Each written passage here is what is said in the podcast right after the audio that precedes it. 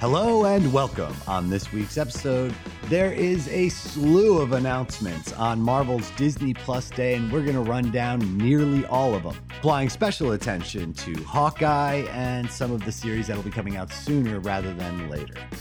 Additionally, we look at the new trailer for the Cowboy Bebop series debuting on Netflix on November 19th. In our larger news, we'll be looking at Shang-Chi, which just debuted on Disney Plus. Most of you saw it back in September, but I wasn't going to theaters then, and I'm happy to see it now.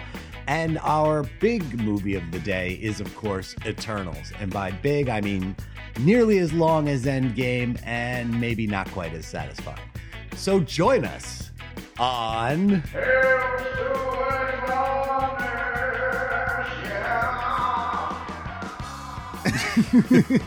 what are you, a cartoon frog?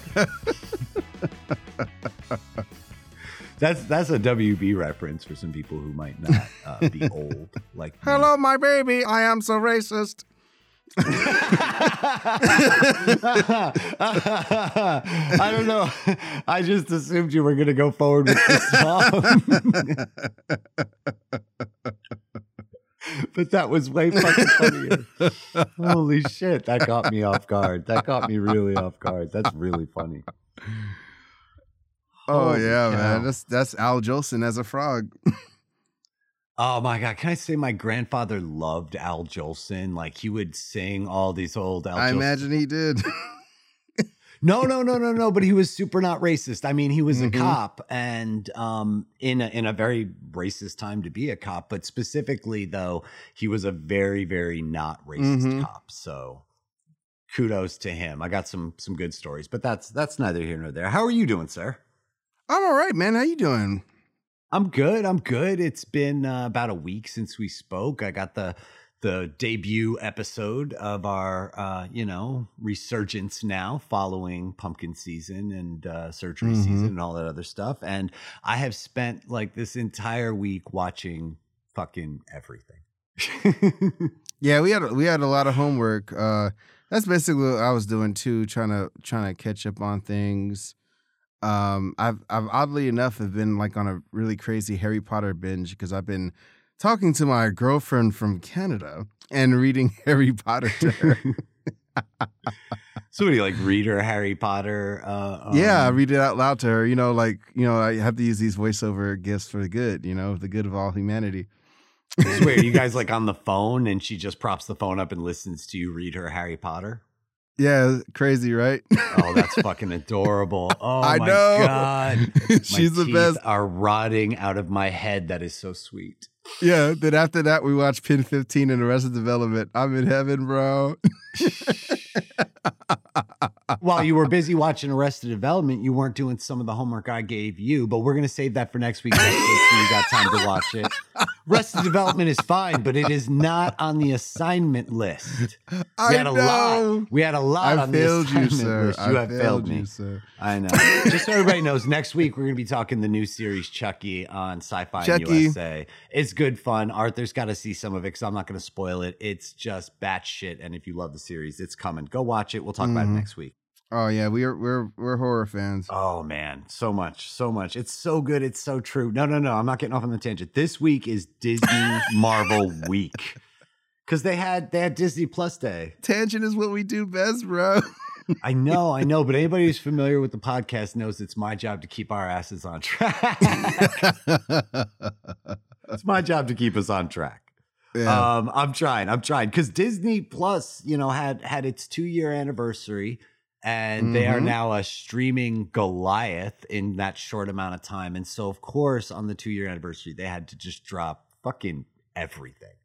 Oh Absolutely gosh. everything. I mean, the big one for me was Shang-Chi because I didn't get to see it in the theater. We're going to deep dive into Shang-Chi later because it's fucking awesome. Yeah, they uh right right now right now Shang Chi and uh Jungle Cruise is available for streaming now. Yeah, yeah, yeah. I haven't seen Jungle Cruise. I'm not, you know, it's not on my radar necessarily. But you got a kid, and and so maybe that's. I don't know if it's kids. I like I said, I literally nothing about it. Yeah, I, th- I took her see it in theater. I actually saw it in 4DX, and it was fantastic in 4DX. Now I know 3D, but what the hell? What the hell is 4D? Oh, 4DX, man! Oh my God! Like, I, I I imagine that they have one around around where you live in New York somewhere. So basically, you're in this theater where the seats move and everything is choreographed to the movie.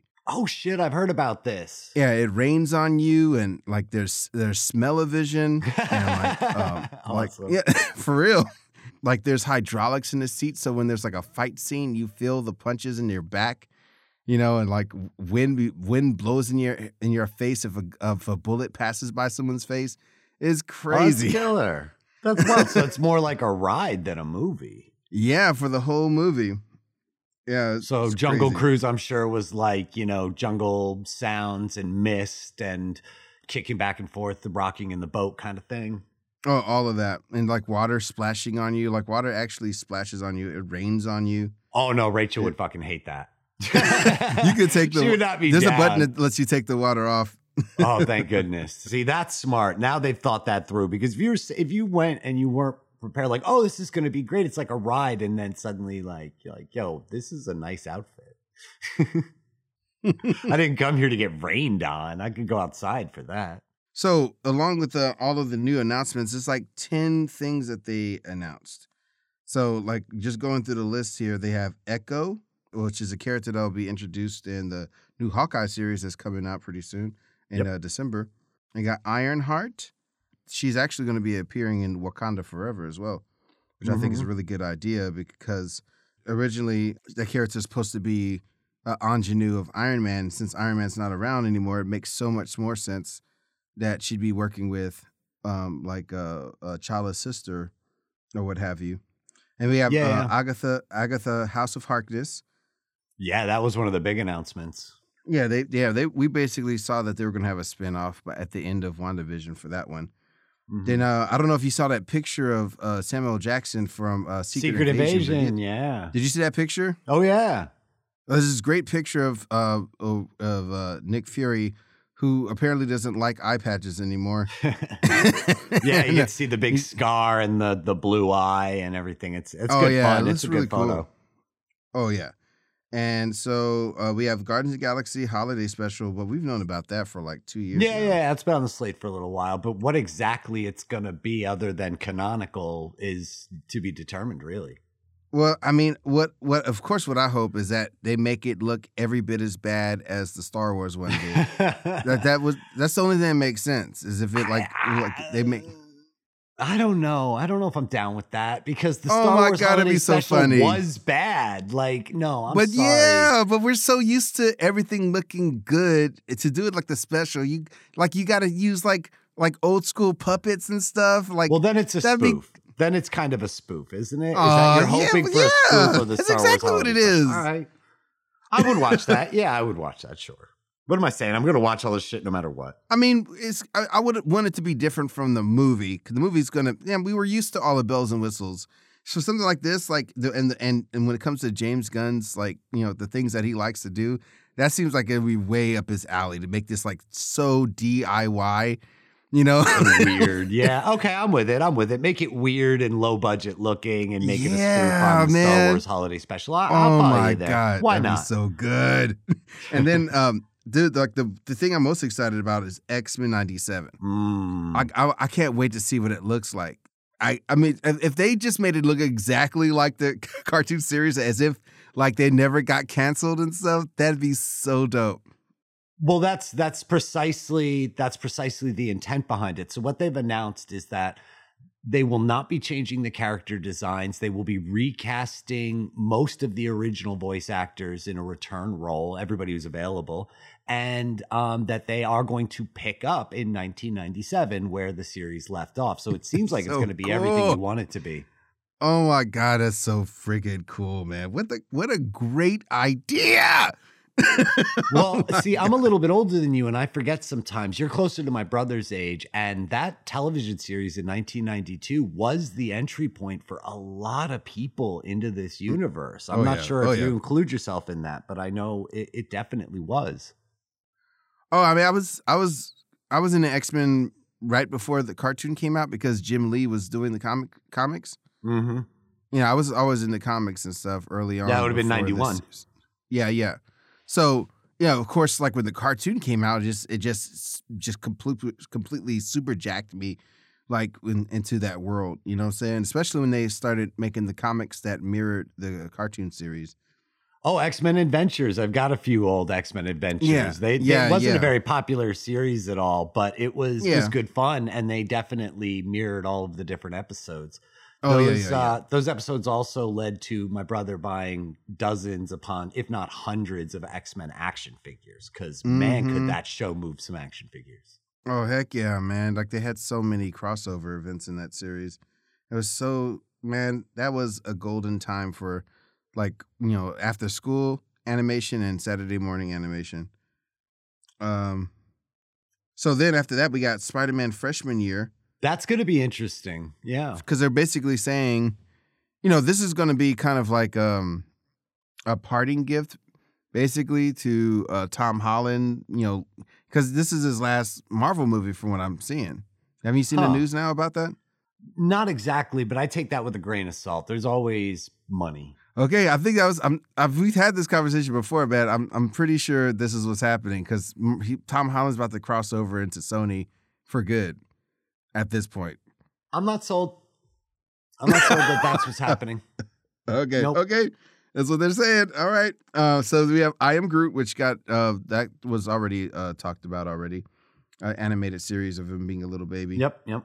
Everybody loves Baby Groot. And then Marvel Zombies. Yeah, Marvel Zombies. It's being uh, produced by one of the producers of What If, which also What If season two got announced, but we knew that was going to come.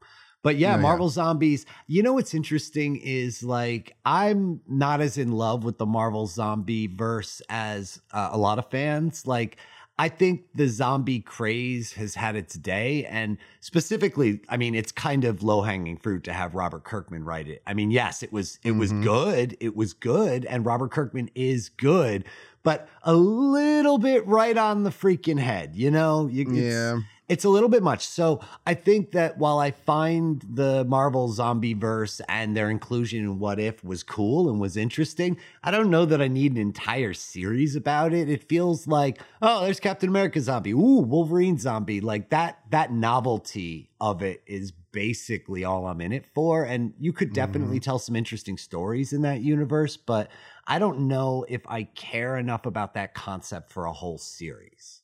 Yeah. Well, what did you think about the the new series? You saw the the new teasers, right?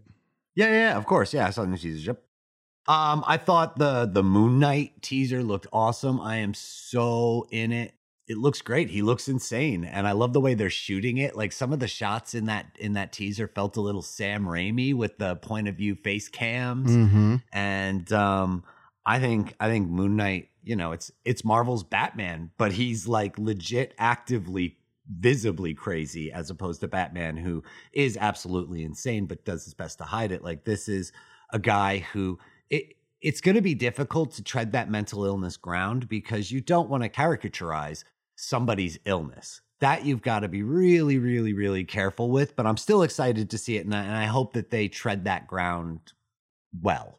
Yeah, I thought I thought King Atreides did really good in this trailer.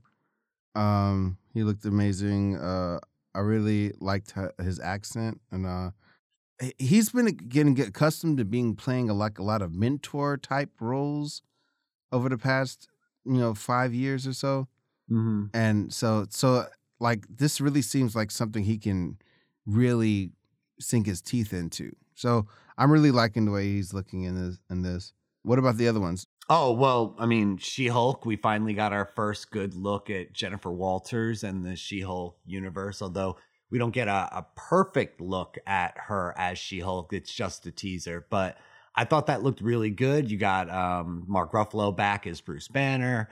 And I Mhm. really like the the concept of She Hulk as a character, somebody who Mhm. really embraces the the physicality and the powers and doesn't mind so much, you know, the side effect of being giant and green. She's always been the giant green fabulous She-Hulk. And I think a character that, you know, doesn't have that internal strife with turning into a monster is actually kind of fun. I mean, she does she has literally been transformed into a monster and she's like, "Hey, the only thing that matters is I'm powerful and I'm and I'm huge and I and I can help people and get things done. Yeah, I look green and weird now, but I'm good with it. And I think that's a fun angle. Yeah, I can't wait to see how they integrate all of like kind of the courtroom drama stuff. I think it's gonna be hilarious. Mm-hmm. Uh, so uh, especially um, with all of the, the different like cameos that you can have in a show like that. Oh yeah.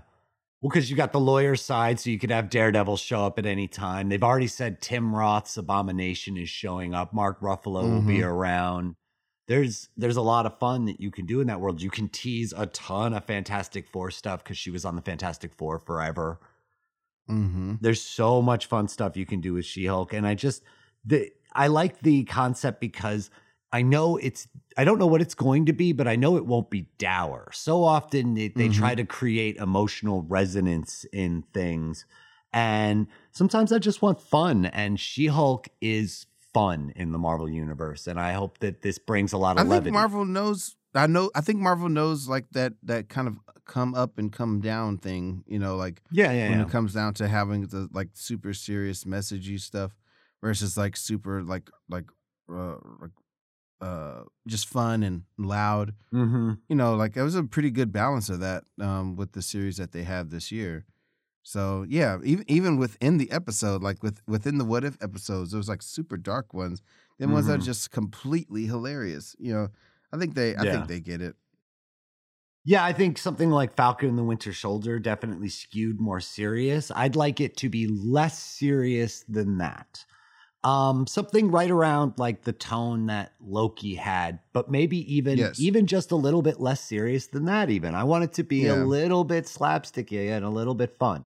kind of raised my eyebrows a little bit at the Miss Marvel series because uh, I think I heard that they changed their powers. No, they can't do that. Can they? Can they do that? I mean, of course they can do that. I think but- they changed their powers. I don't think I don't think she has the stretchy powers for the series. Well, all right. So I could see stretchy powers being a little bit more expensive to animate and to do on a series, but if that's that seems like a pretty pretty harsh fundamental change. I don't know how Yeah, I don't know how you do that. I mean, mm, because I mean, and you seen that in the trailers, she looks like she just like she looks like she has just powers that are similar to Carol's. right, right, right, right. And she's dressing up like Carol, and obviously they're pushing Yeah. the whole you know idolization of Carol Danvers thing. But I don't think we get a, a real good overview of her powers from the trailer. So I think that there's definitely stuff. I think they could do it additively. So if you wanted to give her stretchy powers plus some basic energy projection powers, that I would be more or less fine with that. But to eliminate the stretchy power business altogether feels very fundamental to her character. I mean, Embiggen is her, you know, like war Yeah. slogan. So I don't know that you can make that huge a change, but I could see them integrating other powers in so that they don't have to do stretchy powers as much and save a little money.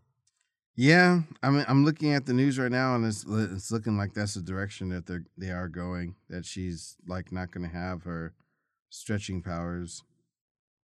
Um, so we'll see how it goes. Yeah, that's Um, another grain of salt moment for me because it feels like it feels like a fundamentally flawed decision. I don't know how you sit in a, a writer's room and get that from one end of the table to the other. I'm I'm not sure. Just eliminating her fundamental power. probably a couple of reasons. First, it was a TV show. Then they probably want um, Mr. Fantastic to debut whatever stretching powers they're going to do.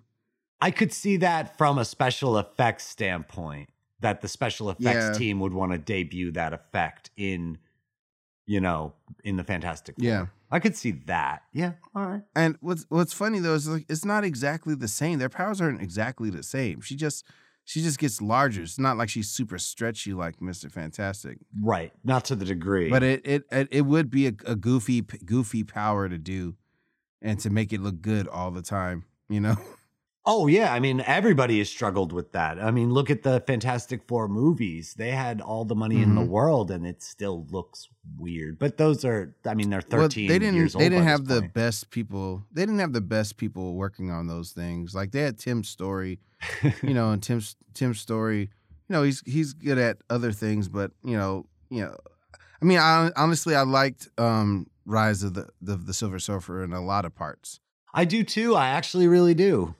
I feel like he handled the effects a, a lot better in, in the second one versus Yep, like yep. kind of the silly silly things that he did on the first one. Um, but you know, but just imagine if you had like James Cameron or you know somebody that really, really is cutting edge and innovative with effects. You know, because even even back then they could have made a movie that would have held up to today. You know, if you just just really are, are into that world of special effects and stuff. You know. True, and even the special effects on Fant4stic were still a little bit goofy at times. Oh, definitely, definitely. I mean, you had a bunch of studio execs making decisions at that point. so yeah, all this I guess is a long way of saying, you know, I hope Miss Marvel at some point gets to show her base comic book abilities, but I'm not super familiar with the character. She came a little bit after my time for comic books, so I'm not hugely emotionally invested in what she can or can't do. I mean, It's she's just, you know. she's really she's really fun. There's a book called Champions.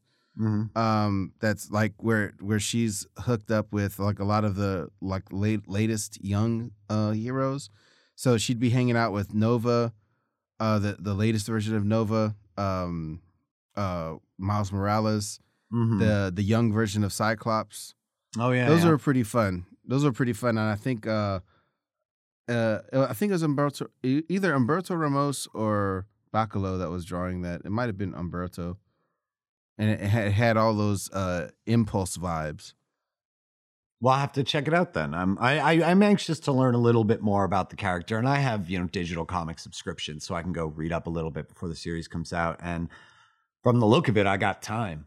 But yeah, she'll yeah, it she'll was, do it was cool. I mean, it's not like there's a lot of Pakistani like heroes, that's you true. know. So That's yeah, true. so she's. I thought she. I think she's always been dope. Honestly, and that is a huge part of you know what they're doing at Marvel right now, and we'll we'll get into that deeper in Shang Chi and Eternals, which both lean really heavily into the the inclusivity model, which is fun. oh heck yeah. tell me different stories. I love that a huge portion of this slate is, you know, female fronted individual projects like She-Hulk, Miss Marvel, Echo, Ironheart, Agatha, Oh, yeah. House of Harkness, like the big Heck ones. yeah. They're all they're all women fronted. Heck and that's yeah. great because we got 18 movies of just basically dudes running around doing things. So Mhm. anything you can do to just make it different. I just don't want to see the same thing I've always seen. So these are all different things Oh, and yeah. I, I'm enjoying it. Yeah, it's, it's dope. One of the big portions of Marvel and Disney's upcoming slate is, of course, Hawkeye, which is releasing on November 24th with the first two episodes. And then Hawkeye. they're going to feed them out week by week, which we hate because we love to binge, but they want you talking about it. They want to make it an event. Yeah, dude, that's I, I I love that they do that, man. It just Mm. it just makes more sense, you know, like for you know, like you you roll a show out like this, you know, it becomes something that the whole everybody gets to talk about throughout I the week. know. versus this so this weird thing where you binge stuff and you because your level of excitement on something you saw all the episodes then you talk to a friend they only seen like one or two you know like it's But- but it I'm just there's greedy. this disconnect that happens with binging yeah i'm greedy too I want to binge you know, it, we- and I I've- know about the disconnect. I know, I know. And and look, same thing happened with me with what we do in the shadows, where like I watched the first seven episodes at once, and they all kind of blend in my head, and the individualism in each segment of that story is somewhat lost. I, and also, you know, I'm only. I was hyped about it for like a weekend and then I was through it and I'm on to the next thing. So I totally get it. there's also the delayed gratification of it like you know like you have something to look forward to you know I, I i love that you know especially we're a product of Yeah. before streaming yeah. you know yeah. when we were like we we appreciated stuff you know when it was an event, when you had 13 channels, and if something was on, everybody watched it. You know, a mini series would come out on NBC, and everybody watched it at eight o'clock on Friday. Everybody. yeah you had to hurry home Yeah, it's you gonna be you, on. had, you had to run to the room and when if the you missed after the it, you commercial fucking break missed it. Join us on Tales to Admonish for more tales of being fucking old. Because that's what this sounds like nowadays. Any listener under the age of 30 running home to catch a show that was TV happened from six to nine o'clock, and that's when TV happened. And Saturday morning at 8 a.m., that's when you watch television. Mhm. That was it. hmm all this fucking having whatever you want whenever you want it shit. But so I want I want all of Hawkeye at once, but I ain't gonna get that. Uh, what we're gonna get is we're gonna get six episodes, and it's gonna take us right up to Christmas because it's a it's a Christmas story, which is awesome. It, this thing feels so Disney Christmas movie. It's crazy. Like just the way that trailer with the music in the background and the whole way it's shot. Like, I love that. It feels like your classic, almost Chris Columbus flavored holiday adventure. But it's just like I feel like they they would have been a winner if they got Shane Black to like really head up. I just meant series. the wistfulness. It's like the it. perfect character for him. All right, fair. But we get Jeremy Renner back as Clint Barton. We get Hailee Steinfeld as Kate Bishop, who is Clint's basically his Robin to his Batman. And Mhm. they're going to run off on misadventures together where he basically indoctrinates her into the superhero life. And another Avenger is bringing another child soldier into the war. So that's that's nice of him. I mean, you're basically seeing the creation of all the young Avengers. They're they've been laying they've been laying it out through all these things. Marvel's they're, they're so brilliant. Yeah, they've they've introduced just in little breadcrumbs all of these characters, but here here now, I Mhm. mean, she is pivotal to the show. She is the show in a big way, and you have this passing of the torch, which is going to be a lot more overt in this series than any of the other sort of Young Avengers tie-ins have been up to this point. Yeah, I mean, you see, how, I I could just see the signs of how they're building up everything, because like eventually the big the biggest like thing is going to be, of course, Kang and Final uh, and Fantastic Four and all of them, but like also the the uh, Secret Invasion, Mm-hmm. and you know, uh, basically, it, it would make more sense that the Skrulls wouldn't be uh, trying to pretend to be one of the Young Avengers. So uh, you definitely could see the Young Avengers being like one of the the strongholds in that fight. Right, one of the few teams you can wholly trust.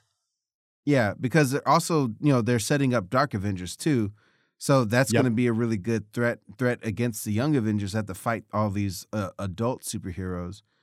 I mean, you, you can really see the direction that they're going, and I think it's so cool. Yeah, but this You know? series, even even before we get to all the Young Avengers stuff, like both these characters seem to have great chemistry together, and um and uh, Jeremy Renner is finally getting. He never got his own movie, but now he's he's going to get way more time in this series than you'd ever get in a movie, Mhm. and now we really know and understand his character. I think it's the perfect time for a Hawkeye themed bit. Mm-hmm. So I'm super stoked to see it. We're going to catch the first two episodes. Rachel and I will, of course, be following week by week because it just looks delightful and it looks like the Yeah. perfect holiday season Marvel property to roll out. So it looks like great fun. I'm, Yeah. I'm, I'm here for it. Yeah, yeah. Grace on uh, Beyond the Trailer on YouTube. You got to listen to her if you get a chance. She, she's from New York too. She's like, Right on.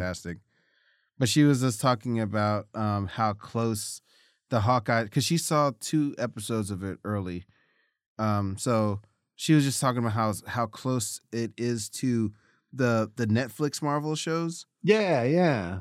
Yeah, the feel of the feel and and vibe and pacing of those shows. So I'm excited to see it. Um, hopefully it's not that low budget, but uh. Oh, well, we'll it's not going to be I mean, low budget. It's not going to be low budget. And I, I think it makes perfect sense for it to mimic that tone because their power set is so similar. I mean, you know, you have Thor and then you have the the best archer.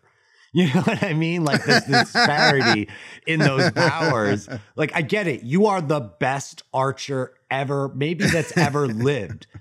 But this is the literal god of thunder. He's going to be 5,000 years in this universe. You are the best archer. So it's you're going to need a more gritty, down to earth, street level, hand to hand kind of tone. And that was definitely Daredevil and Luke Cage and Jessica Jones. And uh, I'm sure the Kung Fu will be better than what we saw in, uh, you know, in Iron Fist. Mm-hmm. Did you hear recently the fight choreographer for Iron Fist? I guess it's been long enough now that series been over. Came out and threw Finn Jones completely under the bus and was like, he didn't start training till like four weeks before the se- series started. And we were teaching him the choreography between shots and all the stuff that we knew, but that they had never actually fessed up to. Wow. But that that was the reason that, that, that he literally put almost no effort at all into learning the choreography. man, I I mean, I remember all those stories, and I remember. I, I don't remember it being Finn's fault. I remember it being the showrunner's fault because the showrunner didn't allow a lot of time for all of this, all that stuff to happen. I wouldn't put that on Finn. Well, they were saying that he put no effort into learning the choreography. That's what the fight coordinator recently said. Hmm. So maybe he just exacerbated a worse situation where he wasn't given very much time to do it. And so rather than respond to that by being extra diligent, he responded to it with some degree of apathy, which is what the fight choreographer seems to be implying. Hmm, okay. Yeah, I just remember it like if we're talking about the first season, like it was a Oh, it was a mess. show It was a total because- mess. because of that because of that um showrunner. Hon- Honestly, it was like a lot of the decisions of that showrunner. And then like I mean, typically in a lot of like westernized stuff, they always think about like um fight choreography as the last minute thing and then they only allow they only allot so much time for it. So that's why it winds up being being janky uh, like a lot of times if you don't have somebody that has like a real level of discernment. That and the series spent as much time in a corporate boardroom as it did Oh, yeah. doing kung fu in a show that was about Danny, the master of kung wrong fu. with you, Danny? I, Hey, Danny. ah, God, it's just uh, that guy but, was, uh, was so good the second season. yeah, and and he was so good in uh that that Jason Bateman show. Uh the one the one where he launders money. uh, um, Arrested Development. yeah, that too. no, the, the the the show where his family launders uh, money for the drug cartel. I don't, I don't remember that show at all. I don't know what you're talking about. Oh my god, you got to watch that. Oh, You can't I even tell me what it is. What do you mean watch it? Now I got to go IMDb Jason Bateman and then look for projects that look like they have a sort of criminal. No, no, I'm not doing the fucking legwork here. You want me to watch that show? Tell me what that fucking show is. God damn. I'm doing it. I'm, I'm doing it. I'm doing it. And I got no time for other shows because we got Hawkeye to watch, and then coming out before Hawkeye, releasing in bingeable ten episodes at once is Netflix's Ozark, Ozark, Cowboy Ozark, Bebop. Ozark, Ozark. Ozark is the name of the show. All right. Yeah, Ozark. I will try to get to it amongst all my other homework. But what I'm talking about now is Cowboy Bebop. And the most recent Okay. trailer dropped just in advance of the series releasing on November 19th. And I thought it was so much fucking fun. And you thought it was ham fisted and overwrought. Spoilers for the audience. We've talked about this a little bit in advance.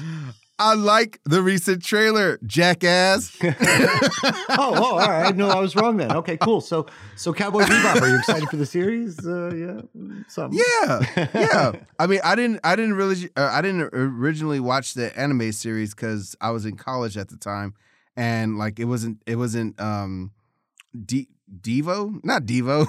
what is TiVo? what's that? TiVo. No, we definitely had Devo before we had Devo. no, it, there was no TiVo then, so Yeah. you know you actually had to be up at and it like was eleven. up. Yeah, it was late. It was really late. You know, so I, I missed so much stuff like in the early 2000s because of that, because I was in college, and I never quite got back to it. But uh, I mean, remember, I mean, I remember the the visual iconography of the show. Like, I mean, Oh, it always looked cool, and you always saw that it was on sale, like on DVD and Mm-hmm. all of that stuff. So you know, then I'm I'm just familiar with anim- the anime aesthetic. Period. So, um, you know, I didn't I didn't care for the first couple of trailers because I felt like they were just you know you're you're correct in your assumption about the ham fisting. You know, as far as like as far as like the the aesthetic being so heavily placed on there. I mean, I I, I mean it was it's I know what they were meaning to do. But you have to do that sort of thing correct. Like you brought up like Scott Pilgrim, and Scott Pilgrim did it correct. yeah. You know, like they did it with panache. and then you brought up and- Ang and- Lee's Hulk, where they did not do it Ang- oh, correctly. yeah, Ang Lee? Ang Lee, sorry. You brought up Oh, yeah. Ang Lee's Hulk, where they did not do it correctly. Yeah, oh my god, yeah. Like he just he went overboard. Like, look, I'm gonna make a literal translation of comics and movies. You know, Uh-huh. it was just like, It's a And it's lot of just like- watching multi frames. It's weird. It's true. yeah, bro. But I felt like this. down. Okay, but so here's the thing. I really enjoyed that it was over the top and ham fisted. I feel like sometimes art has to push the bounds of shit. And I especially Mhm. like it if you push the bounds and show me a thing that I haven't seen in a way I haven't seen. And also, and also the previous trailer with them sliding the bars around and shifting frames and all that stuff, super reminiscent of the intro to the show. You know, the intro to yeah. that show feels very, you know, it's funny that that feels like the Venture Brothers. You know, that the intros are basically Yeah, the same. Yeah, but like, so here's a here's a key difference though. Here's a key difference. Like with the Ventures Brothers, especially being animation, the, the the there was a rapid pacing to it that made it work. In this in this trailer that they did, the, the pacing and and and the you know the con- the the kinetic feel of it was off. You know, Mm, I didn't think so. I didn't think so. I thought it was. I thought it was on. I thought it was. Uh, it that's was- how it felt to me. And it's not it's not the worst trailer. I, No, I, I love sure. the latest trailer better because it just you get a good a good sense of the show. It looks great. You know, people have their problems with John Cho, but I, I mean, I think he looks fine. My friend Mustafa plays. Oh, what's that character's name? Jet Black. Jet Black. Yeah. And so I'm super happy for him. And yeah, the the the other girl looks she looks great too. Daniela Pineda as Faye Valentine, which is like the third part of their trio. Fantastic. And everyone everyone says the dog is the only thing that's perfect in that trailer. well, that dog was such a big part of it. He was awesome. Yeah. Um, Yeah. and it's you know it. I, I'm look. I'm here for anything John Cho does. I think John Cho is fantastic. A lot of people criticize his casting Yeah. because he is older, but they've skewed the whole cast Mhm. older. And I, I thought it was. I thought it was over the top and crazy in just the kind of way that I want to see something reach for. I think sometimes Yeah. you got to go big, really big. And then when you think that you've gone as big as you can go, you go even fucking bigger. And and yeah, Mhm. when you do that, you're going to fall into a few messes, but what you've created at the end is is worth that trouble. And I think it's worth whatever problematic stuff might come out of that sort of ha- you know, haphazard and chaotic visual appeal, but I just I know that it's going to be visually like nothing I've seen in a long time. And so if there are pitfalls to that, I accept them and I'm I'm still excited for it. Mm-hmm. I just want to see somebody reach and go big. Yeah, I mean, dude, dude is agreed. Yeah, I, I, I think it's not like the, it's not like it's the worst thing in the world. I just think in the right hands, that trailer really could have popped. In you know, I Mm. guess in, in, in for my taste. No doubt. But like the re, the the, re, the recently trailer, uh, trailer looks great. Like I, I love how it looks. I can't wait to watch it. so I'm going to jump right in and probably binge that whole thing right around November 19th. So that hits Netflix. And if you Mhm. remember Cowboy Bebop, I, back in my early 20s, lived with a real anime head. So I caught a lot of that stuff and I thought Cowboy Bebop was fun. So when I saw the trailer and I was like, oh my God, that's the intro to the show. And it just, it was, it, it did it for me. So I'm excited to see it on November 19th. And, uh, John Cho is amazing. Mustafa Shakir looks great. Daniela Pineda is great. Oh, yeah. And the martial arts looks legit. Totally looks legit. And if we're talking legit martial arts, then we finally got some in the Marvel universe with Shang-Chi. I'm ready to dive right Oh, yeah. in to the meat and potatoes with Shang-Chi and the Legend of the Ten Rings, which came out Oh, on yeah. September 3rd in theaters, but then just released this uh, this Friday on Disney Plus, and that's where I caught it. And oh man, it's so good. it was great, man. I was really surprised. You know, I've I of course saw it in theaters when it came out a couple months ago. Um, I I remember not really liking the trailer because um, I feel like Marvel has a propensity uh, of like repeating their their action set pieces. Like they'll they'll usually have Mhm. like a train set piece or uh, some car chase. Like I mean, which action movie doesn't? Right. But with Marvel coming out with so many action properties, like you start to see the same signature sometimes, right? right. So you know, um, and then we're we're going into the full spoilers, guys. So Oh yeah, yeah, yeah. We are gonna spoil this. Just spoilers. Anytime you hear us mention anything from this point forward to the end of the show, we're spoiling it. So you've been warned. we still we have to say it every episode though. That's true. That's true. just we like are gonna spoil just like Shang-Chi. Stan Lee says, every every comic book is someone's first comic book. Excelsior. True believer. yeah, um, yeah, but that being said, like once you actually watch the scene play out, it's fantastic because it's just a testament to actual great um like pacing for action beats and fight choreography and all of that stuff that just all of that stuff makes it like you know like any kind of standard you know train set piece like you know subway set piece you know like i mean you know, it makes me think about captain marvel like how lackluster the the act that action scene was. Yeah, you're right that the train sequence or the bus sequence in Captain Marvel is not as good as the bus sequence in Shang-Chi at all. yeah there was so many levels to that thing and then so much comedy. Like the the guy the the guy uh, that has his podcast going Oh yeah, yeah, yeah, and he's from Spider-Man Far From Home. He's the do a backflip Spider-Man guy. yeah yeah yeah Yep. oh, he's he's freaking great. And Awkwafina like carries so much of the Oh, yeah. comedic load of this movie. and I Oh, just yeah, man. I'm so happy she's in everything now because I want to see her in everything. Her facial expressions and her comedic timing. Her comedic timing is perfect for this movie. mm-hmm She's absolutely delightful. I think it's cool that they they kind of did like a this uh uh platonic friendship, but it uh, it felt weird. It felt weird that it didn't get romantic. No, I'm, You know? I'm excited for because you know what? I'm so tired of the. I don't need a romantic subplot and everything. Where if there's a male character and a female character, of course they're going to be together. Like maybe Shang Chi is gay. Maybe maybe Katy is gay. Maybe they're both straight. Like I want to watch them fight Chinese monsters from another dimension. I don't really care about their sex lives at all. Like we can Yeah. watch 90 minutes of their lives without knowing who they have sex with. So I was 100% totally great with that. That being said, it was a little truncated, bro. Like they they, they had to find stuff for her to do, and then like Wong at the end, for some reason, needs her to come. No, she's You know? she's us. She's the she's the she's the audience going on the adventure as well with no powers. But there needs to be a reason why she's there. Why is Wong bringing her too? dude, that's literally the last 2 seconds of the movie. There's going to be an explanation about why she's got to come through.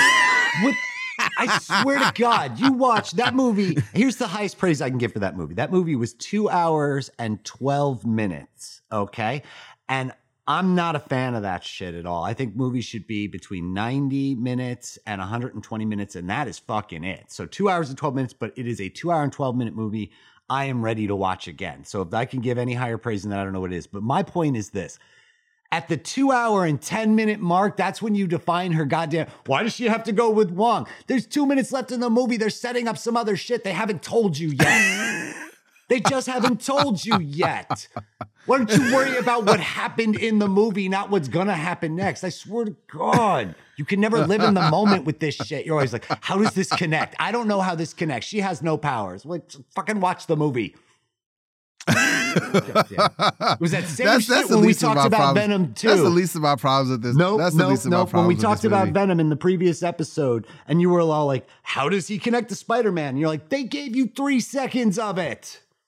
God damn it! Live in the moment. So no, Boo. I don't care how she can help save the universe with no superpowers. She is the wide-eyed moppet drawn into a magical world, and we follow her there. And so she says quippy, fun, observational things about all the craziness that's happening around. And not to mention, she darn near killed that final evil monster herself with an arrow to the throat after only a day of training, she might add. Listen to yourself.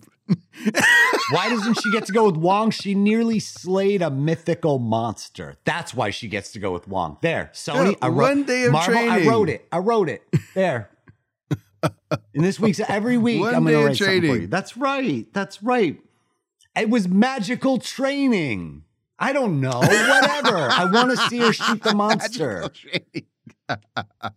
Look, look, look, look. That that aside, I'm I'm glad that Awkwafina was in the movie because of course. uh, Si- Simu Liu, you know, he's not that experienced of being a lead man and stuff like this, and uh, often does a lot of times he came across flat. Oh, he mugs I- so well, though. God damn, he's so good Yeah. looking and he mugs for the camera so well. It's great. Yeah, I, f- I felt like he got better by the end of the movie. Yeah. but like it it it it was great that he was surrounded by Tony Leung and like Michelle and and and Awkwafina. It's just like, and even even the the woman that played his sister, like like there's there was such an anchor of great Yeah. performances that it just was a huge support for him. And you know, like you you know, I I love the face off with his dad at the end because he just he was just there and he was present and it was it was it was good by the end of it. Oh yeah, Um, Meng'er Zhang. yeah. Meng'er Zhang is uh, his sister Xialing, Mm-hmm. and she She was, was great too. What an unexpected part of the story where you think the movie is called Shang Chi, and then you get this this sister of his who bears every bit as much responsibility to the storyline as he does. Oh yeah. So let me talk about the highs for me, or sort of the movie. Like you know, so so when it comes down to this, like this is the closest we've gotten to Jackie Chan action for like ten years. Mhm. You know, you know, like you know, Jackie Chan. He's he's he's an older guy. He's he's actually done a few dramas over the past eight years, but you know that that that that um really awesome uh fight fight choreography mixed with like you know uh just comedy uh that was like was a major part of the the 90s and going into the 2000s and stuff before everything became high concept and it was just really cool for all of that to come come back Oh You yeah, know, that fight on the uh, bus was so reminiscent of Jackie Chan. oh definitely you know, with dodging Definitely. through the holes in the seats and then getting him to cut the bus open, then running along the top of the bus only to swing around to the front and bang on the window, let me in. Like that's that was all so Jackie Chan. Yeah, there was there was homages everywhere. Oh, there was yeah. o- homage to Skyfall with that that fight with the helicopter going like panning by the the window as they were having that fight right there. There was a homage to Crouching Tiger, Hidden Dragon in multiple multiple areas. Him fighting shirtless against his sister was a definite homage back to his original look in the comic book, which of course was an homage to Mhm. Bruce Lee. Mm-hmm. Yeah, so all of that stuff was great. Like just like the relationships, freaking uh Sir uh Kingsley, Ben, ben oh, Ben Kingsley. Kingsley as Trevor Slattery. Oh my god, what a fantastic surprise! Because I when I saw the movie, I wasn't expecting him. I, no, not I at all. s- Yeah. yeah, they didn't. I didn't really. Like, I- apparently, people did see that he was in the movie, but I didn't. So that was such a great surprise for me. Oh my god! Like his delivery for everything. That's a weird. That's a weird horse. he is so deadpan and so like if you were writing this movie and you're listing out oh we should use this character we should use that and like we should bring trevor slattery back and like wait what and he's perfect with his friend morris with the little Oh, creature yeah, and all of those creatures Oh, apparently yeah. are based on you know mythical creatures of ancient chinese lore oh, definitely. and the fact that he can understand him and and morris is the one that leads them back to the mythical chinese city amazing his comedic timing in it as well he is so legitimately funny Yeah, that moment where he's just like, "You see him too." he's like i could have sworn it was a You've hallucination cracking up this whole time. yeah when i Oh, saw my him on the cast list i figured that they would have the mandarin kill him or something on screen well the you know the Mhm. real leader of the 10 rings would kill trevor slattery for impersonating him that that he would have like five minutes in it where now we get to see the brutality of it but to see that he's actually in the movie with a real role and he's fucking delightful so good Oh yeah. Oh yeah. Oh yeah, man. Um I, I love that one conversation that Tony Leung has um when like basically talking about appropriation and how like ridiculous it could be. mm-hmm. You know, with with these people that that took the took took on the moniker of the Ten Rings by calling it the Mandarin. uh-huh like you guys are afraid of orange. that's right goes, they took our name and then named him after an orange they never know what to do with anything.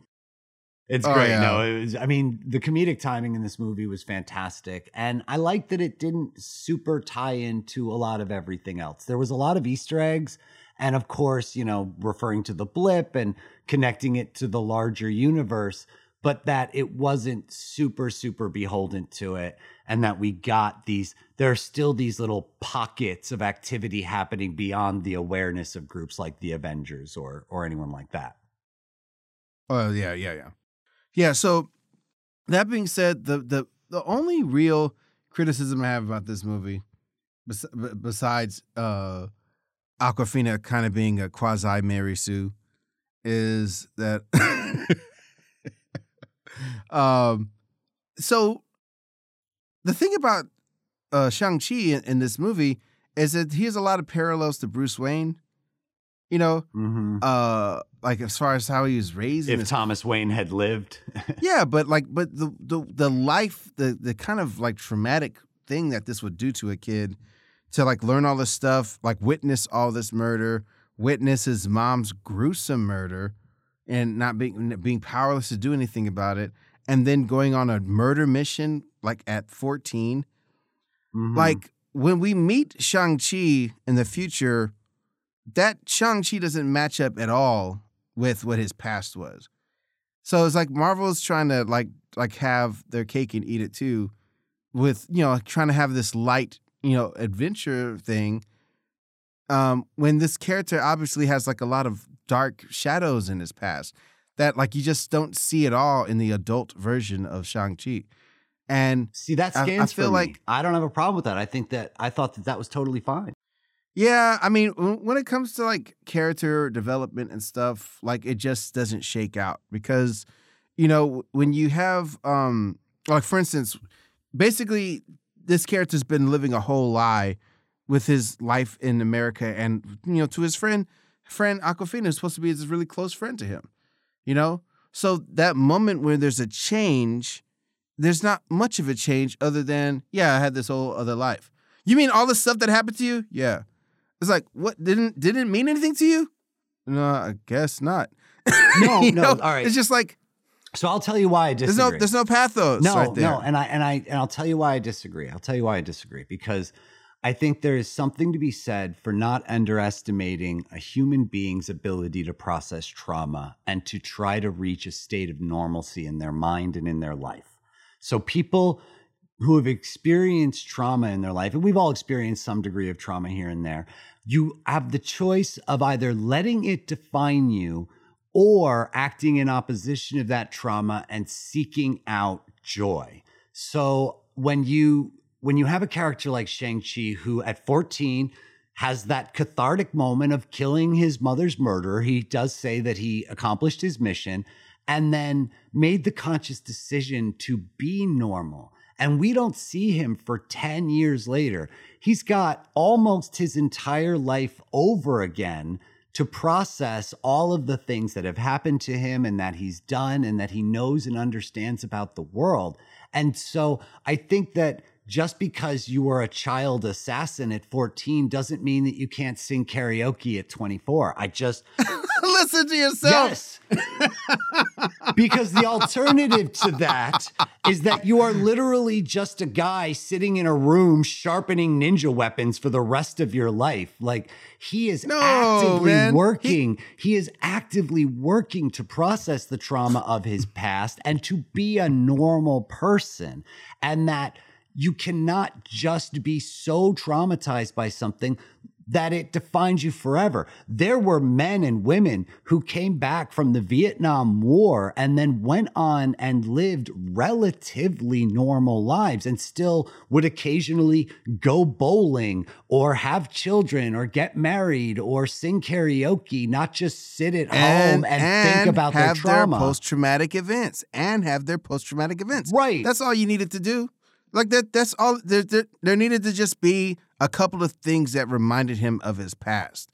Like that's that's all we needed because the way he acted, it was it it just wasn't it didn't line up with like where he came from. I disagree. know? I think he was actively working to suppress that. He was actively working yeah, to and it's suppress and it's hard to suppress those things. I mean, with with character development, like you got you you show the work that he puts into it, but you show how easy it is to slip back into the trauma. That's all you needed. It, it didn't even have to be a lot.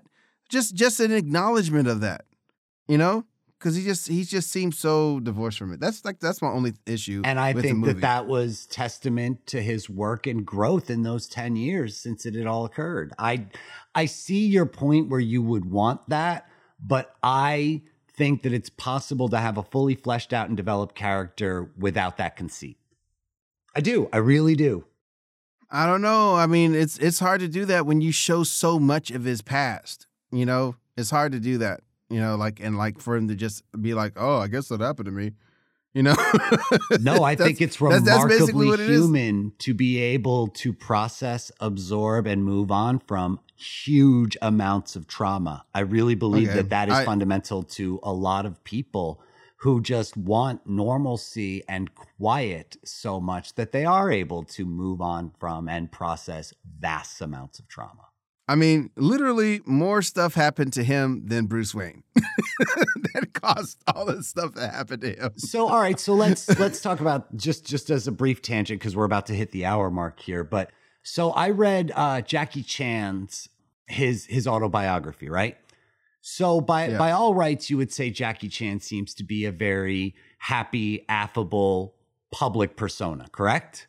Yeah, he yeah. had an amazingly like Shang-Chi quality traumatic childhood where his parents basically gave him to the Chinese acrobatic circus when he was 5 where he was beaten and trained every day of his life for a dozen hours a day until he was a teenager and made to train and train and train. And when he got it wrong, he was mercilessly beaten. And yet, despite the fact that that was the entire sum of his childhood, he's still a regular, affable person. Yeah, that that's what you see versus like the the quiet moments that they have alone. It's like it's the same thing with Robin Williams what we saw was this happy guy all the time. You know what I'm saying? I didn't want dour Shang-Chi. I wanted to see Shang-Chi that It doesn't have to on. be dour. It just needs to be it just needed to be one scene, one acknowledgement. Like that's all it needed to be. That's all I'm saying. Like, I'm not trying to take too much away from this movie because uh-huh. I thought it was great. Yeah, yeah, yeah. I just felt I felt that that divide was wasn't that cohesive. Maybe we're know? hammering on too on, small a point. On to Eternals. Oh, God, I know, I know, because because here we are. We're at the one hour mark, so that means Eternals.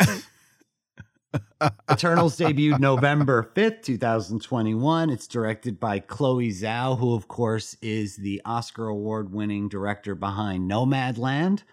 And this movie clocked in at two hours and 36 minutes, making it the second longest Marvel movie ever made.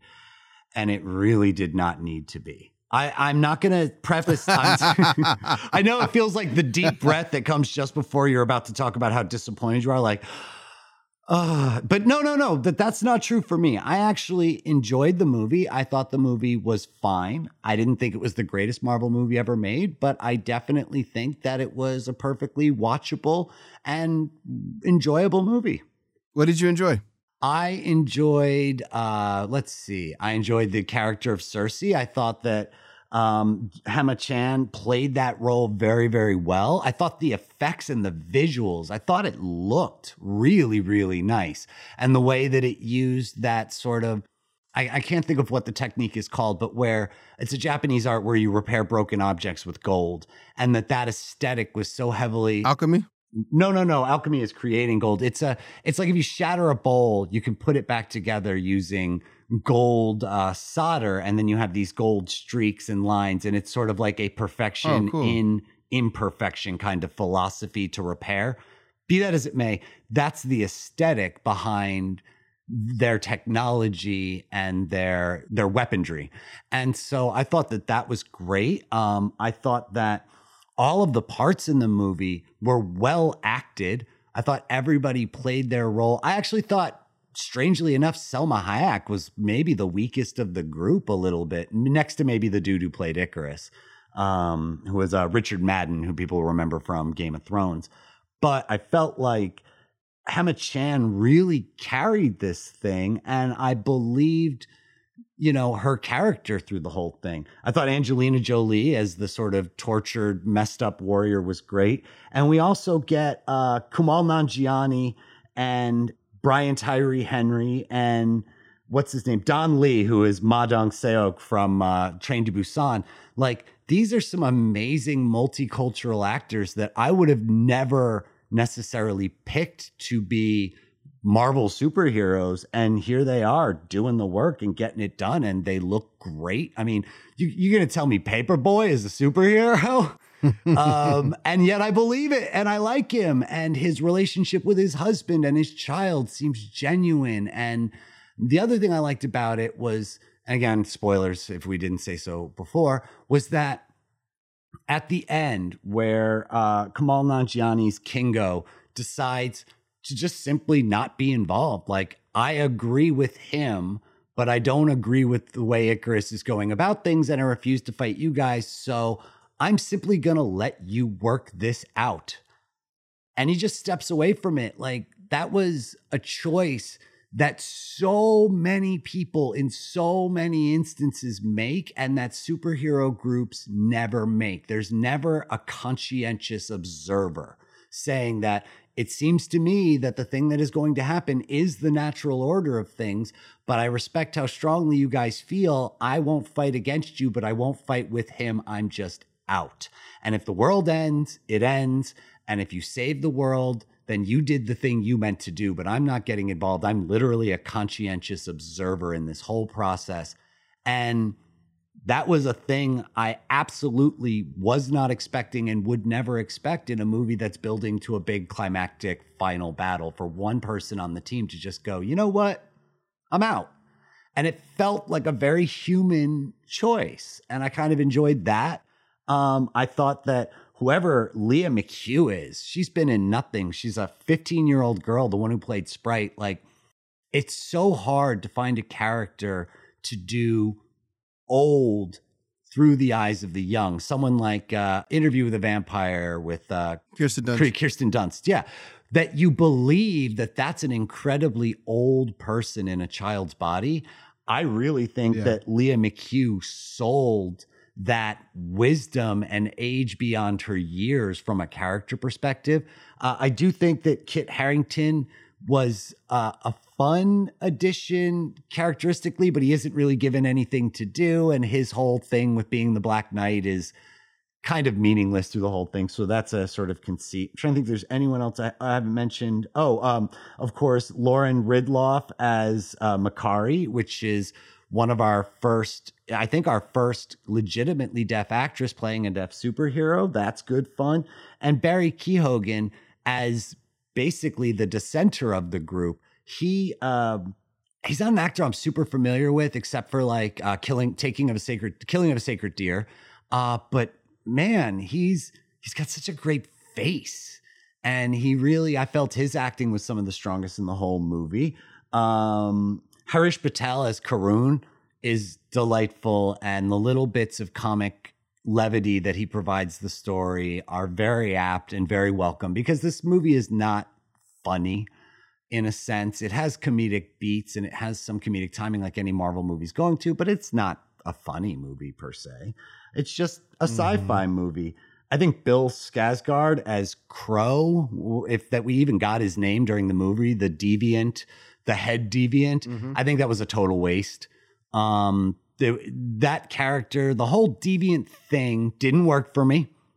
And the way that they were used at the end were like the bad guys are really us, and the deviants are kind of on the same side. And this one can ab- kill us and absorb our powers. How does that work? Why does that work? Where is this from? None of that is explained. Uh, his character is absolutely just left to do things just to ultimately die. But it's like, oh, you're the special weird one. But how, why, when, where, or what the ramifications of that are basically zero. I hated that. Yeah, it's basically zero. They really didn't need to bring them back. They didn't need to bring the deviants back. All they needed to do was kill Salma Hayek. And then suddenly now we have a mystery. Who the hell is killing an Eternal? Who could even kill an Eternal? And then you find out at the end that it is Ikaris and that Ikaris is going to complete the damn plan, whether you guys are with it or not. Basically, Ikaris is the captain of a ship that has just mutinied. And he's like, fuck that. I'm going to quell this mutiny because we have a job to do. And I don't care if you decide you don't want to do it now. And I thought that that would have been reason enough to have the movie move forward without the deviant suddenly showing up again. But I, I get that they, this is a superhero movie and you want to use, you want to watch them use their superhero powers against monsters. And so monsters are back. I take it you didn't feel as strongly as I did. And now that I'm done absolutely dragging that out. so here's the thing. Um, this movie is impeccably ca- casted. Like, I mean, this amount of diversity and the like. I mean, just for, for the just quality, just the just by just by having Angelina Jolie, Angelina Jolie is just a titan of cinema.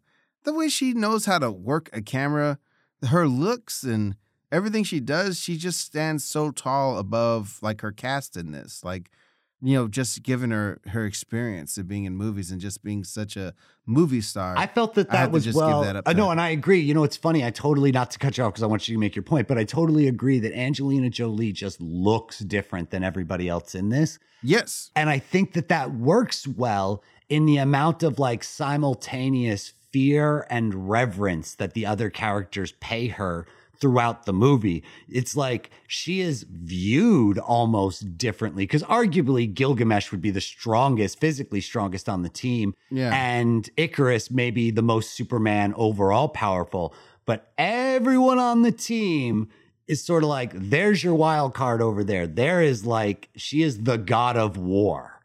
And do not fuck with her. And so I think that that that acting pedigree and ability translates into the way that the characters interact with her character on screen. I believe that worked.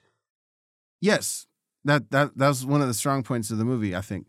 I, I don't I don't I think they used the mad weary thing um, a little loosey goosey because I I don't understand why any of the other characters wouldn't have some form of that at some point, you know. Um, so but besides besides um the way the cast was, I, I felt like this cast was filled by the script. If this is going to be um, like a dysfunctional family slash like kind of Greek god uh, uh, drama, like there there really should have been some gut punching moments of the, that these characters have had over the uh, over all the years, the thousands of years, that really would put their um their dynamics at at cost. Like like there should have been costs and real like for instance, there's a there's a scene where Phastos says to Ikaris, "I've been waiting to clip your wings." It's like for what reason? You know, like what what did can you guys show us when you guys have this animosity towards each other? Some kind of jealousy. Yeah, that's true. That's yeah. That's a that line comes a little bit out of nowhere. That's what's so weird. Like uh the, the stuff like that happens over and over in this thing and I felt like they they did a huge disservice to themselves by not l- letting the, the, the Kit Harington character kind of be the human eyes going through all of this stuff with Jim because it's just it's just weird. I mean, without him, his presence there, you you have these disaffected, um, like non-plus gods when it comes down to like you know when they're having these kind of conversations about Earth and humans, like even to the point where where Kingo is basically talking, yeah, I mean, yeah, I, I agree. Uh, all these humans should die. Like to, to this person that's been following him for like decades and decades. And that character doesn't even have a reaction to what he says. You know, you you would halfway think that he, he would have some sort of turn against Kingo to make him turn turn his um way of thinking to where he finally comes back to help or something like that. Because like it's just just weird, like how some of them how some of them feel. Like Jim is supposed to be in love with uh, the Kit Harington character, but how much love could she have had for that character if, if if they're just together at the beginning and she never goes or checks on him or does anything for him the rest of the movie? You know, uh, this this happens over and over again in the thing, and like like the the weirdest thing of all is that like this could have been a, a focal point for like how the characters change their way of thinking because for thousands of years they've been fighting these uh, deviants. Finally, one of them becomes um, a sentient, and he should have become sentient way earlier in the movie. Like it, they, he becomes sentient way, like way too late in the movie for it to mean anything. In fact, when he says all the stuff he says, he says it so fast. It is blink and you'll miss it. Yeah. yeah, what's his revelation supposed to mean? So then the weirdest thing is that at the end, this what what this deviant has been looking for is finally um there these um these uh celestials or or uh, eternals are going after Ikaris because he knows that Ikaris is in, aligned with um uh Aram, Aramesh and stuff. Mm. And immediately the Eternals start kick, hurting him. He's just trying to take our powers. It's like, it's like what? It's like doesn't make doesn't it mean anything that he's trying to help you guys? Rachel and I thought that was a little weird at the end that, that they had this whole like three way battle when really the Eternals should just been like, you're trying to save Earth because you live on it. We're trying to save Earth because we live on it. Let's join up and stop this guy. Like that would have made yes. a lot more sense. This guy is yes. the only one out of all of us who's trying to make this uh, celestial be born and to have the earth explode. It's like the tick, where like, do you have the power to destroy the planet? I hope not. That's where I keep my stuff. and that should have been the common goal because when when we do finally get sentience out of Kro, which is the name of the leader of the deviants, he explains like you were made by the Eternals, we were we you were made by the Celestials, we were made by the Celestials. We were sent here with a purpose. And then you were sent here to basically do our job because we stopped doing it and started doing it too well, even. And so we're all just tools of the same machine. We are exactly I, the I same. I have, I have no idea why these these eternal beings with all this vast knowledge wasn't able to get that in that moment. Yeah. And that just was so weird. And like it's, it's, there's a bunch of times where it's just like why do I care about these characters? Like, why? Like, all the stuff that they're like they're willing to let happen to us. Mm-hmm. They don't even know what they're fighting for themselves most of the time. It's like you know, like I mean, it'd be interesting if yeah, you have these imperfect gods, but then you need to lean into that. You know, mm-hmm. um, like like they kind they it's like they kind of do it here and there. Like when Druig like that that was one of the strongest scenes when when Druig first goes against the Eternals, mm-hmm. stops that war and, and, takes those people with him. But I mean, what what has he done all these years? He just has like a cult, basically. And, you know, he he was able to just like leave the cult behind. You know, I mean, doesn't it mean anything to well, you? Like, I mean, uh, what, what, where, where did, where did your choices lead you? It, it needed to lead you to a, a, a, higher, different place. Like, he should have been a warlord of a of a continent or country by that by the time it's by the time it's in the in the future. That's where Druig should have been. True, but I think he was trying to stay off everyone's radar as well. That he wanted to basically be left alone and to say like, and he has a little bit where he's like, I could have taken over the world and changed everything, but that's not the plan. He should have done that. He, like that's the thing. Like if you're going to tell a big story like this, he you, you he should have gotten to the place, you know, just kind of like how they showed that Kingo was this superstar for hundred years. Yeah, he he became a, a, a dictator just like any of these other dictators. Like, you know, and then he, you know, the, after a while they convinced him he he'll leave it to one of his dignitaries or whatever. See, but I don't think I mean, he's like, a dictator. A big... It seemed like it was in line with his personality to just take a small cadre of people, create his own little utopia, and fuck the rest of the world.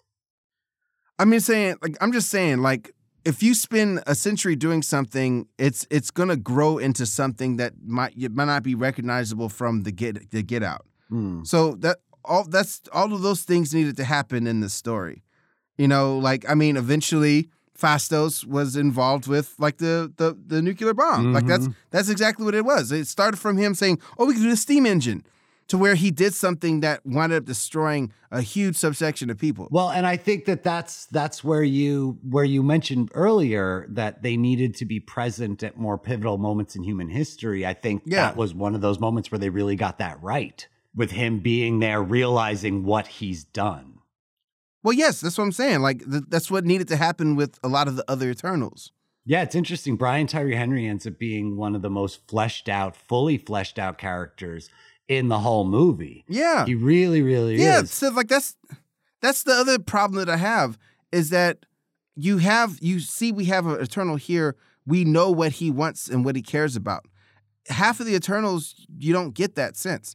You don't know what Makkari wants. She literally sat sat in a ship and read stuff for 500 years. All right. Now, It's like, what a- so I'm going to disagree with you a little bit there for, for two reasons one semantic and the other less so. But you got 10 fucking Eternals. There's only so much time. And I don't want a three hour goddamn movie. Oh my god. You got 10 Eternals. We cannot have fully integrated backstories and futures and wants and desires for all 10 of them. So for Makkari, I didn't back, I, I didn't have a problem with that. She loved Bro. human history. She loved the, But bro- the, the history and the knowledge, the collective knowledge of mankind. That's why she collected things. That's why she read books. That's good enough for me. Okay, but but here's the thing. Here's how you don't change any of that. Because of all the knowledge she grew, it changed her character into being a more knowledgeable character. You don't see that. She's just ever the speedster that she ever was. You don't see a change with the character, and that's the problem. Like when you tell a story, characters I need to go through a fundamental every change. Every single character to have an arc. oh my god. I don't need every character to have a drastic arc. I don't need every single one. Oh, Hint Lord. some shit. This is 10 fucking superheroes. Well, maybe the main character should. Maybe the main character should. Gemma didn't have any change at all. She barely knew what she wanted to do the whole time. And then, and then, like, get, let me get to um, Sprite. How the hell did we know the Sprite loved Ikaris? They didn't show anything like that during the whole half. So it's when she changes and betrays the whole team, it's just like it's out of nowhere. I don't feel like it was out of nowhere. Um, in, when in the- did she ever show any affection for um for Ikaris in any way, shape, or form? they acknowledge it as it's exposition-y, granted, but when uh, Kingo and Sprite are talking, he says, I know you've done your best to hide it, but clearly this is the case.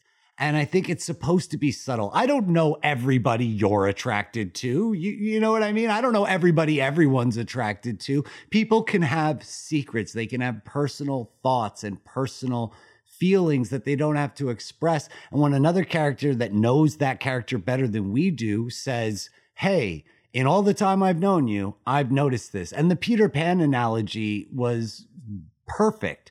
Um, then then I buy it. Then I accept that that's the case. And I mean, Tommy, there's only so Tommy, much time. Tommy, how are you gonna have?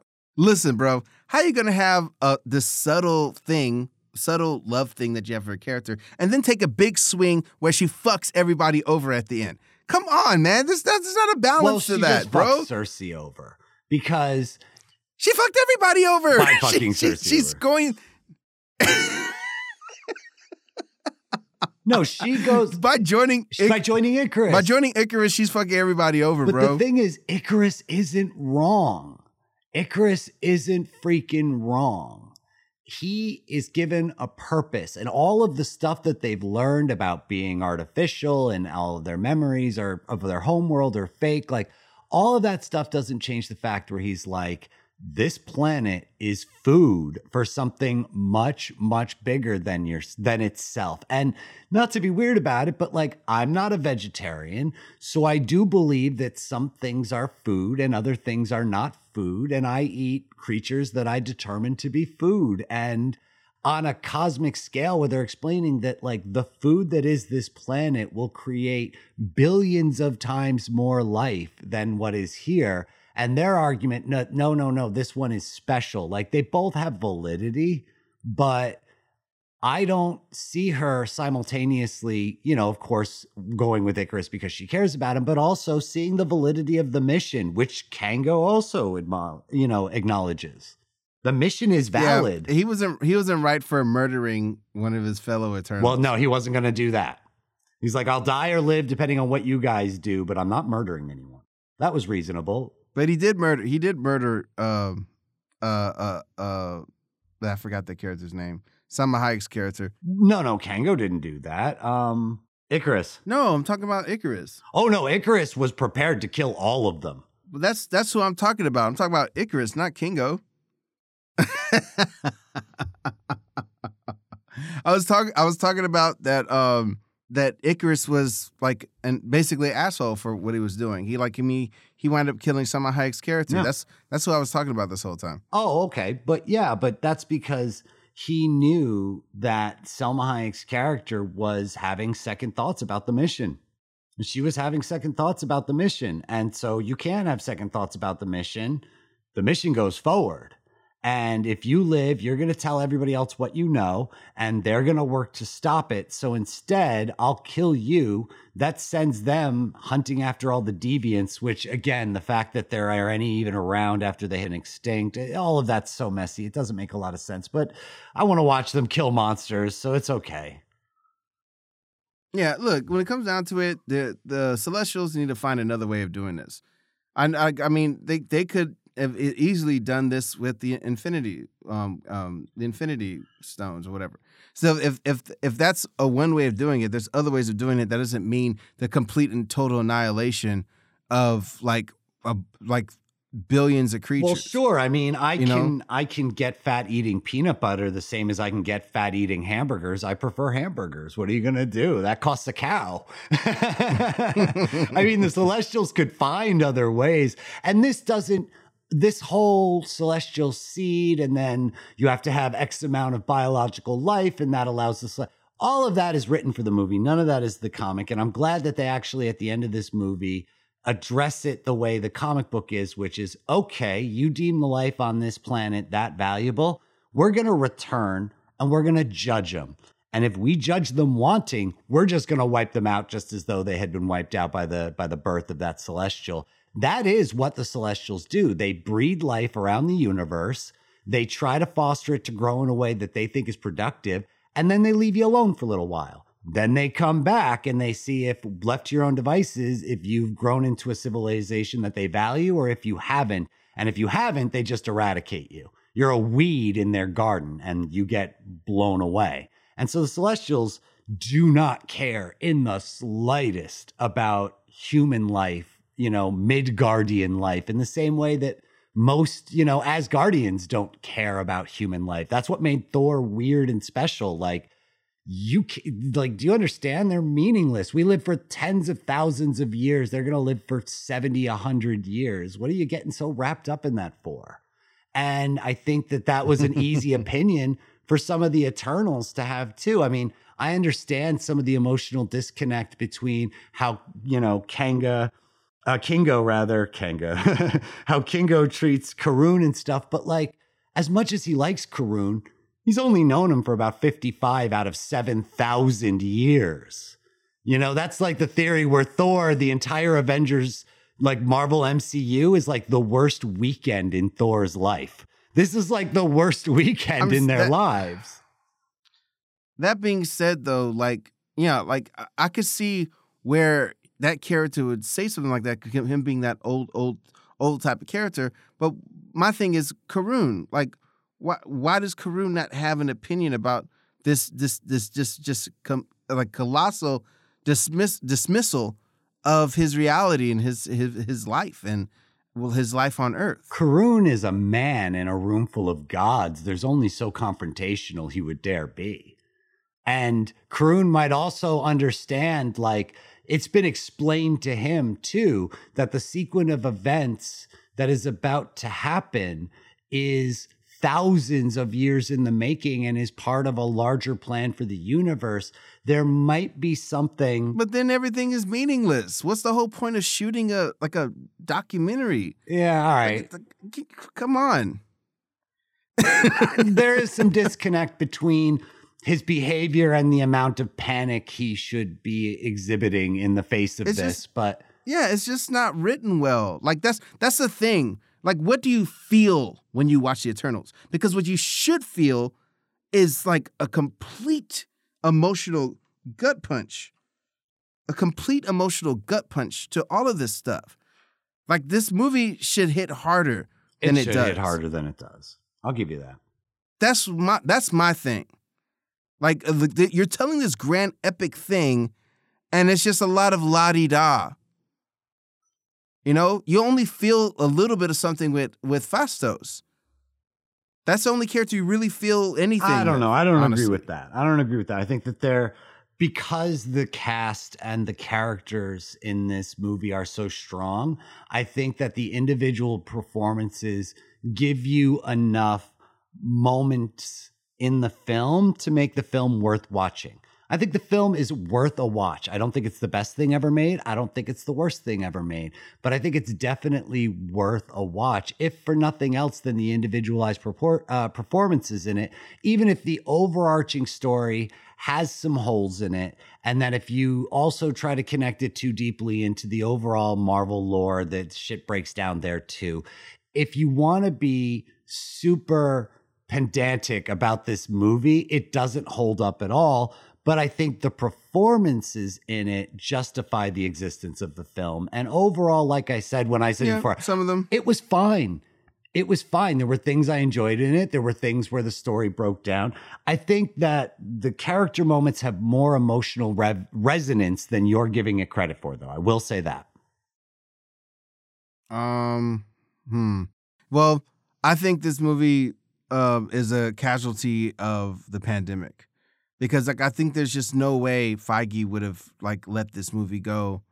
You know, because I feel like when they in in, in, in a when they stopped shooting Eternals, and would have been the moment they would have had reshoots was right right right at the beginning of the Mhm. pandemic. You know, so then that this movie was supposed to come out that year, and that's usually when they would have whatever reshoots they would have. Like so all that time stretched out and with this amount of actors, there's no way you could be able to get them all back together again. So they just had to release it as is. Like this is this isn't a, the way Feige But would you know what, movie. though? I think that that's fine because it's one of those things I could imagine sitting in that room. Is it terrible? Fuck, no, no, it's not terrible. It's fine. Well, what about this? Yeah, no, those things are a little bit off, but but you know, in general, it's it's pretty good. Well, do we, you know, risk COVID and spend tens of millions of dollars doing reshoots, or do we release the movie? Well, you know, it's probably a huge portion of our audience is going to see it on streaming anyway. And the cast of characters means that it might do okay overseas, although the representation of gay marriage has certainly hurt it in places like, you know, Russia and China and things like that. But I think that at the end of the day, you look and go, it's fine. And when you have some 25 fucking movies to choose from, some of them are going to be fine. I'm just glad it's not bad. I'm glad it's not the Inhumans, you know, because this could have become the fucking Mhm. Inhumans real fast, and it didn't. And I think that that's a testament to learning from that mistake. Uh, is it Guardians of the Galaxy? Not hardly. That was an ensemble piece about characters that we had never met before, largely, that worked incredibly well. Is this that? Not even close. But it's fine. And if you're a Marvel completist, you will definitely see it. And if you aren't, then maybe this is one of the ones you skip. hmm I thought it was fine. I mean, I'm sorry that's you know it's a B minus. It's it's but it's still a B. It's you know if I were if I were a chef and this was the plate I made, is it like is it the best plate of food I ever made in my life? No, but is it perfectly palatable? Yes. Serve it up, get it out the door, and let's move on to the next one. It was fine. There's your resounding review. Marvel's Eternals. It's fine. I'm sorry it's not Yeah, I- amazing, but it's fine. I, I mean, I wanted it to be I amazing. know, The- I a movie, know. a movie like this should have been amazing. Uh, with this cast, the this the script needed to really serve these type of characters. You know, like I mean, like, it's it's just like having the Greek gods and having them be completely ineffectual, and not having the rage of Zeus and all this sort of things that you would need for characters like this. Like a character should have been done a lot of harm from one of the other characters that they really should have had Yeah. to deal with. Like they, they they they have them get together at these like whack ass dinners trying to repeat the same sort of uh, energy that the Avengers had, you know. And it's just like, no, man, there needs to be some family issues and some real dysfunctional stuff, you know. Um, like for instance, like I, I, there was again, there was always little peppering and stuff like that. Like when we find out that Druig and Makkari had this kind of like secret relationship, like when when the other Eternals scooped that out, that made them perk up and be alive in a way that they wouldn't about normal human stuff because it's their stuff, you know. Uh, that that needed to be a thorough line throughout the movie. Yeah, I mean, look, we could sit here and play the rewrite game forever on it, and but I think that that if you are introducing characters that you fully intend to make part of a larger universe, that there's no harm in hinting at some things and then giving it time to breathe. I will bring it all the way back around to Awkwafina walking through fucking Wong's portal at the end of Shang-Chi. You can just hint at some shit and tell me the rest later. I'm gonna fucking watch. I don't care what you make. I'm totally in the bag for all this Marvel shit. And I'll find out later on what Wong wants with Awkwafina. And I'll find out later on, you know, Makkari and Druig's, you know, past or romances or whatever. Or maybe there's nothing. I have no idea. What I do know is they're going to explore this stuff in one way or another. And I'm, you know, God willing, I live long enough to see it. I'm going to see it. You're going to fucking watch it too. I don't care what you say. It doesn't matter how you feel about this movie. Marvel got your 16 bucks, so fuck you. Point taken. That is, uh, you know what? On that summation of the entire film industry, I got your 16 bucks. Fuck you. Beautiful. Thank you. Thank you. Said. Thank you. But if people have nicer things to say to you than that, where would they find you and say those things, Arthur? On uh that, that, really caught know, me off guard. You can go to www.arthurromeo.live. You could go to uh, my Instagram, draw really awesome wow with underscores uh, between those words. You can also go to uh, at Arthur Romeo on Instagram and uh, check check out my YouTube, check out my TikTok uh, for Draw Really Awesome Wow as well. What about you, good sir? Well, you can find me on Instagram at thomas.olton. Uh, that's where I predominantly am. Also, you can find our Instagram at tails underscore two underscore admonish. There's not nearly enough fucking content on there because I'm so busy and I'm going to get it done, and I swear. So just follow it, and eventually I'll post something, you know, or I won't because I don't fucking owe you anything. but, um, do follow me if you if you'd like the chance at least to see something because that's the best I'm offering at this point, and that's the best I got. Because every week I give you the best I got, Arthur. On.